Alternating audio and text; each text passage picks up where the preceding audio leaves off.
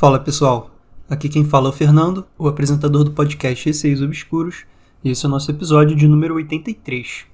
Quem quiser enviar os seus relatos, o e-mail é receiosobscuros.gmail.com ou pode enviar também por direct no Instagram, arroba receiosobscuros. Sigam o podcast no Spotify para estarem recebendo sempre as atualizações dos novos episódios e entrem no grupo do Telegram. É só digitar na busca Receios Obscuros. Começando o episódio. História de número 1. Foram dois relatos. A pessoa preferiu não se identificar. Relato de número 1. Sexto sentido. Bem, esse meu relato não é necessariamente de fantasma, mas aconteceu algo que até agora não sei o que houve. Antes vou explicar umas coisas. Eu tenho uma cachorra que tem 5 anos agora. Ela está comigo desde filhote e ela é uma cadela de guarda. Ela não é agressiva, mas sempre que sente um cheiro diferente, ela avisa. Quando isso ocorre, ela alerta com latidos fortes e rosnados. No início desse ano, eu e meu marido saímos para resolver umas coisas. Passamos o dia fora, com todo cuidado devido à pandemia. A gente tinha decidido ir em uma trilha no dia seguinte, que era afastada da cidade e bem vazia. Certo, chegamos em casa, estacionamos o carro, tudo normal. Até que minha cadela surtou com o carro.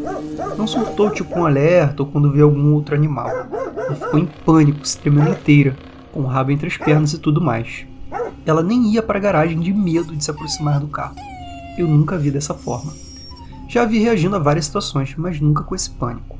Enfim, achamos super estranho, mas procuramos explicações racionais. Chegou outro dia. De manhã cedo, eu e meu marido saímos para fazer a trilha. A minha cachorra ainda não chegava nem perto do carro. Essa trilha era bem afastada e de difícil acesso. Quando fomos entrar na rua que dava acesso à trilha, sofremos um acidente bem grave.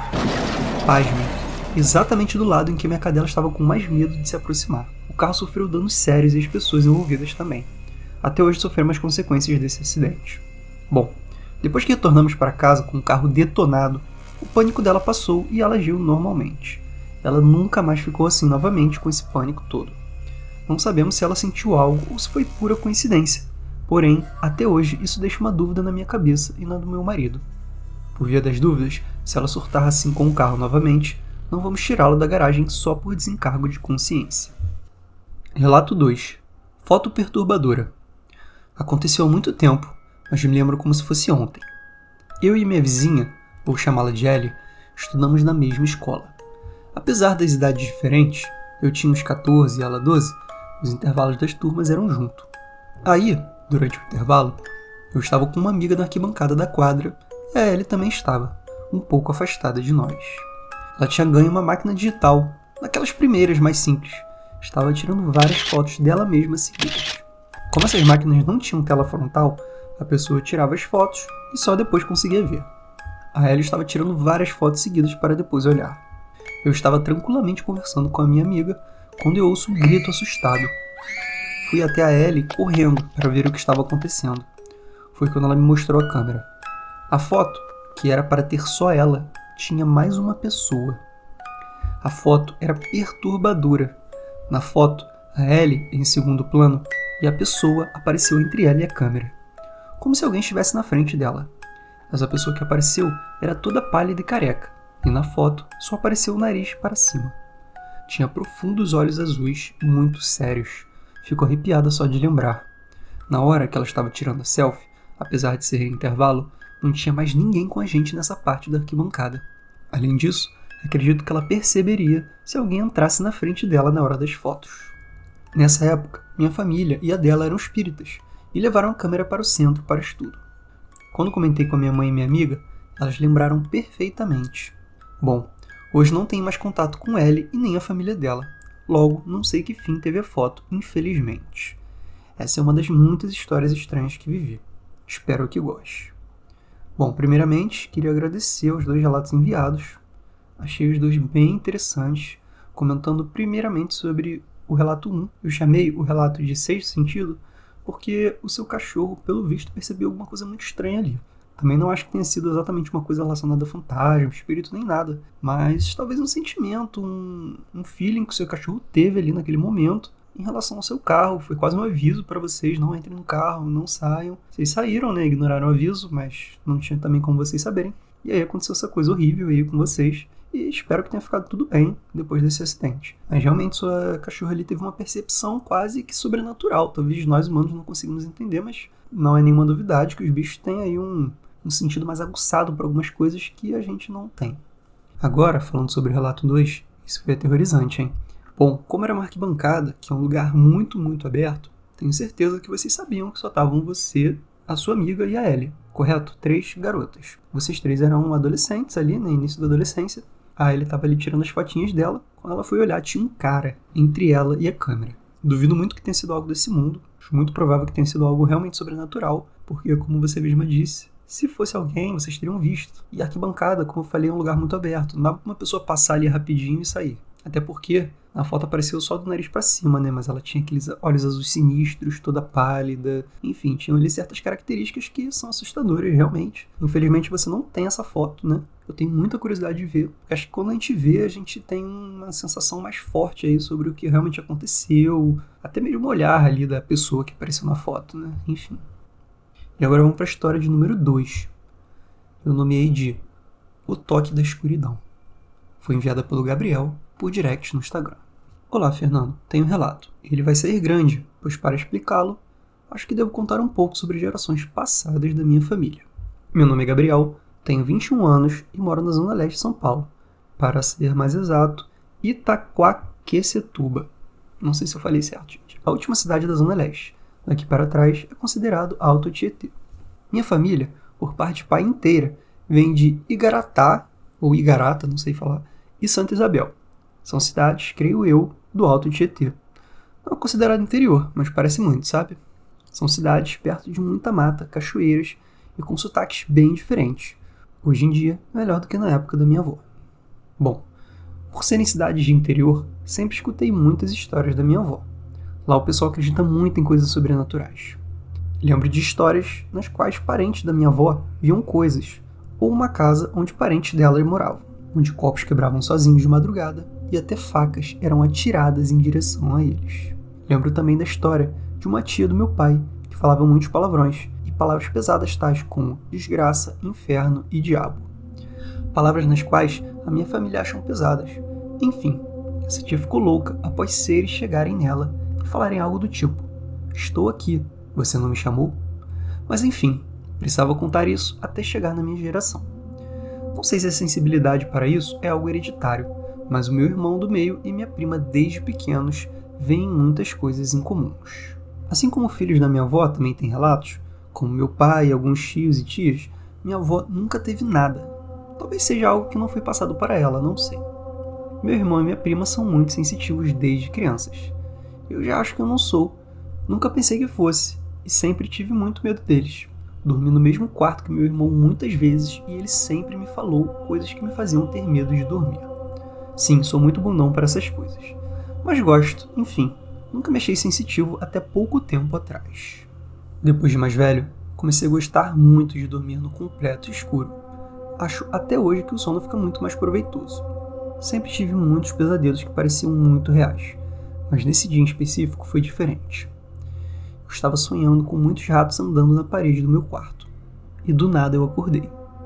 Abri o olho e ainda conseguia vê-los por um curto tempo. Até que então eles evaporaram, simplesmente sumiram aos poucos, sabe? Percebi que não conseguia me mexer, falar e nem respirar direito, apenas mover os olhos. Lembro que na hora começou a bater o desespero, e lembro também que estava olhando para o lado direito do meu quarto e nesse momento, eu senti algo sentando na minha cama. Eu senti o colchão afundando, minha cama de casal. Nesse momento, comecei a olhar do lado direito para o lado esquerdo do quarto, bem devagar e com muito medo. De repente, eu vi algo sem forma humana, sem forma de nada ruim também. Lembra que eu disse que dormia com um quarto bem escuro? Então, aquilo era mais escuro que o meu quarto. Aquilo estava sentado na ponta da cama, e do nada subi um pouquinho mais para o meio, e eu sentia novamente o colchão afundar. Estava dormindo com as pernas dobradas, com o peito e o joelho para cima. Aquilo chegou até a altura da minha perna e encostou, como se estivesse deitando e se escorando em minha perna. Nesse exato momento, comecei a suar muito e sentia meu coração acelerar. Tentava gritar para o meu irmão, que dorme no quarto ao lado, mas não saía nada. Só conseguia meio que resmungar Então, foquei na minha perna, que a sombra encostou, e forcei ela até conseguir mexê-la e empurrar aquilo. Quando fiz isso, tudo passou, o medo e o desespero. Pulei da cama e acendi a luz, e não tinha ninguém no meu quarto. Nada. Fernando, eu juro que eu senti o peso daquilo como se fosse uma pessoa, e mesmo depois que levantei, não tinha ninguém, eu sentia que minha perna estava quente, como um calor humano. Até hoje não sei falar se foi paralisia ou algo realmente do além. Gosto de pensar que o que vi tenha sido minha avó ou minha tia que morreram em um curto tempo uma da outra, já que aquilo não tentou fazer nada de ruim para mim. Não consigo mais dormir no escuro há meses, só durmo com a luz acesa, e às vezes até a TV eu ligo. Por mais que eu tente pensar que não era nada que queria me afetar, não quero ter a sensação novamente. Falei que era um relato grande, peço desculpas. Posso contar outros relatos que me fazem achar que eu, assim como muitas pessoas da minha família, tenho um tipo de sensibilidade. Gabriel, obrigado pelo relato. Um abração para você. Não precisa pedir desculpa pelo tamanho do relato, ficou excelente. Você descreveu muito bem o que você sentiu. E é claro que antes da parte da sombra, eu diria que foi uma paralisia do sono mesmo, porque todos os indícios apontam para paralisia do sono. Como você descreveu, né? Você ficou paralisado, você não conseguia mexer nada, você via coisas, né? Porque na paralisia do sono, às vezes você acorda e você continua vendo o que você estava sonhando, só que na realidade, durante um tempinho, claro. Mas a partir disso aí, já não acho que tenha sido paralisia do sono, não, meu amigo. Foi aí uma entidade. você viu que ela era mais escura que o próprio escuro do seu quarto. Eu acho isso muito bizarro. Já ouvi alguns relatos aqui no podcast que falam a mesma coisa, de uma sombra mais escura que a própria escuridão. Ou seja, você está num ambiente super escuro e ainda assim você consegue ver alguma coisa que é mais escura que aquela própria escuridão, né? Acho isso bem estranho. A gente pode interpretar o que aconteceu contigo de forma diferente. Você pode ver como algo super assustador, que te deixou com muito medo, e realmente foi. Mas ao mesmo tempo você pode ter aquela outra visão que você disse, poderia ser sua avó, sua tia, até mesmo toque quente, humano, né? Eu acho isso bizarro também, alguma coisa de tocar, que até que a gente sinta esse toque, a gente pode achar que é a nossa visão, pode achar que a gente está viajando. Agora, quando a gente sente o toque, aí não tem mais o que falar. Né? Você tinha realmente algo ali que te tocou, que afundou a cama, e era algo que conseguia afetar o mundo físico aí. Agora vamos para a história número 3. São três relatos, foram enviados pelo Dominique por direct no Instagram. Relato 1. Vestido estampado.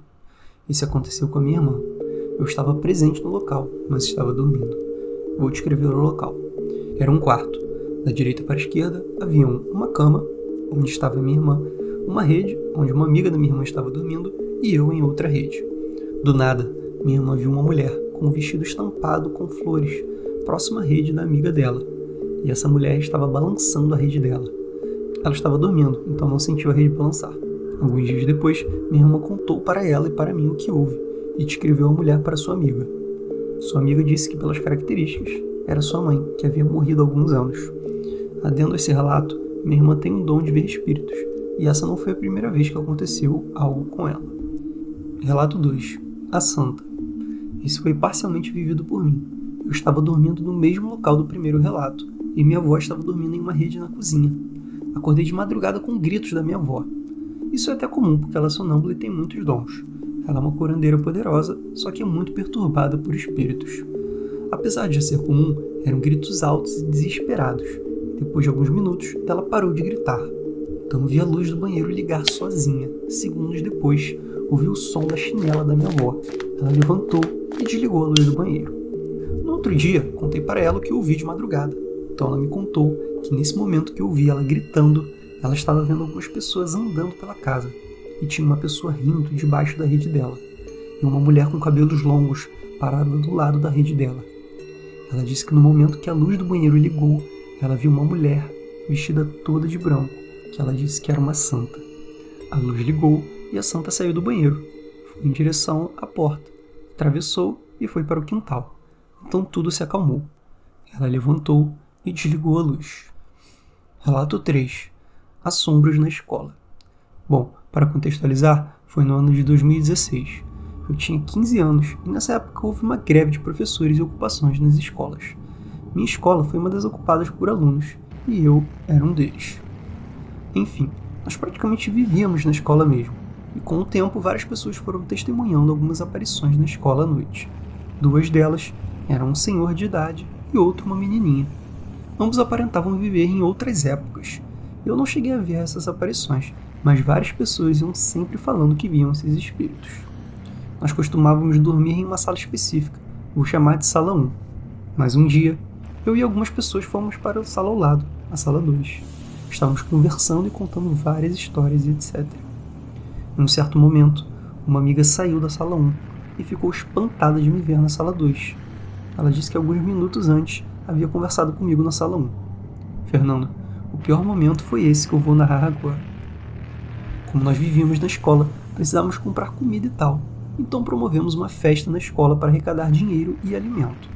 Tudo correu bem durante essa festa, mas quando as pessoas que não ocupavam a escola foram embora, começou o pesadelo. Um amigo começou do nada agir como um animal, rosnando e se contorcendo. Ele era pequeno e magrinho, e mesmo assim, cinco pessoas foram necessárias para conseguir contê-lo. Ele revirava os olhos e gritava, e eu só assistia tudo em choque, não sabia o que fazer. Estava preocupado e com medo. Do nada, um colega que já demonstrava uma certa mediunidade caiu e começou a agir de uma forma muito agressiva. Aí outras pessoas carregaram ele para uma sala bem longe. Eu fui até essa sala, mas ele tentou me bater algumas vezes, então voltei para onde estava o meu amigo. As pessoas tentavam falar com ele e fazer ele voltar ao normal. Ele ria e tentava atacar as pessoas. E aí do nada, ele se sentou. Eu estava bem na sua frente, e ele começou a fazer gestos com a mão, como se me chamasse, talvez desdenhando da minha preocupação e estado de choque. Eu olhava para ele e parecia que o que quer que estivesse ali sabia o meu medo. Sabia que eu estava me sentindo impotente quando do nada ele só levantou e voltou ao normal. Adendo, esse mesmo amigo meu, mesmo depois da greve, continuava sendo atormentado por esse senhor que as pessoas viam na escola. Ele o via sempre que estava sozinho em casa. Dominique, obrigado por esses três relatos que você enviou. E comentando primeiramente sobre o relato 1 do vestido, eu achei um ato muito estranho que essa mulher do vestido florido estivesse debaixo da rede da amiga da sua irmã, balançando ela.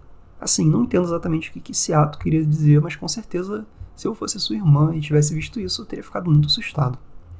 Já o relato de número 2, pelo menos a pessoa que viu tudo isso era uma pessoa que já estava acostumada a lidar com espíritos, que era sua avó.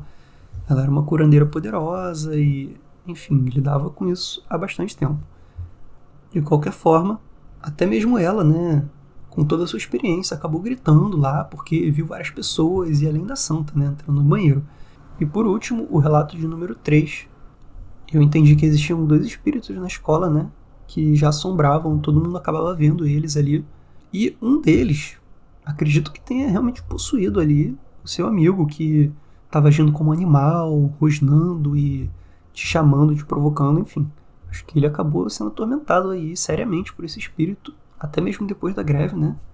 Quando ele estava sozinho em casa, ele via esse senhor aí, então suponho que tenha sido o senhor e não a menininha que possuiu ele. E esses relatos de possessão são sempre bem apavorantes, porque a gente sempre lembra né, dos filmes que a gente vê aí de exorcismo e da forma com que eu li aqui o seu relato, eu entendi como algo um pouco parecido, assim, né? Essa coisa agressiva, essa provocação, desdenho, né? Tudo isso aí que você disse que ele fez. Então eu nem consigo imaginar uma coisa dessa realmente acontecendo, porque no filme já acho bem surreal.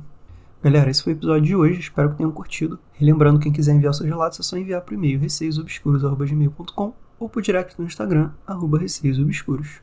Um beijo a todos e até o próximo episódio.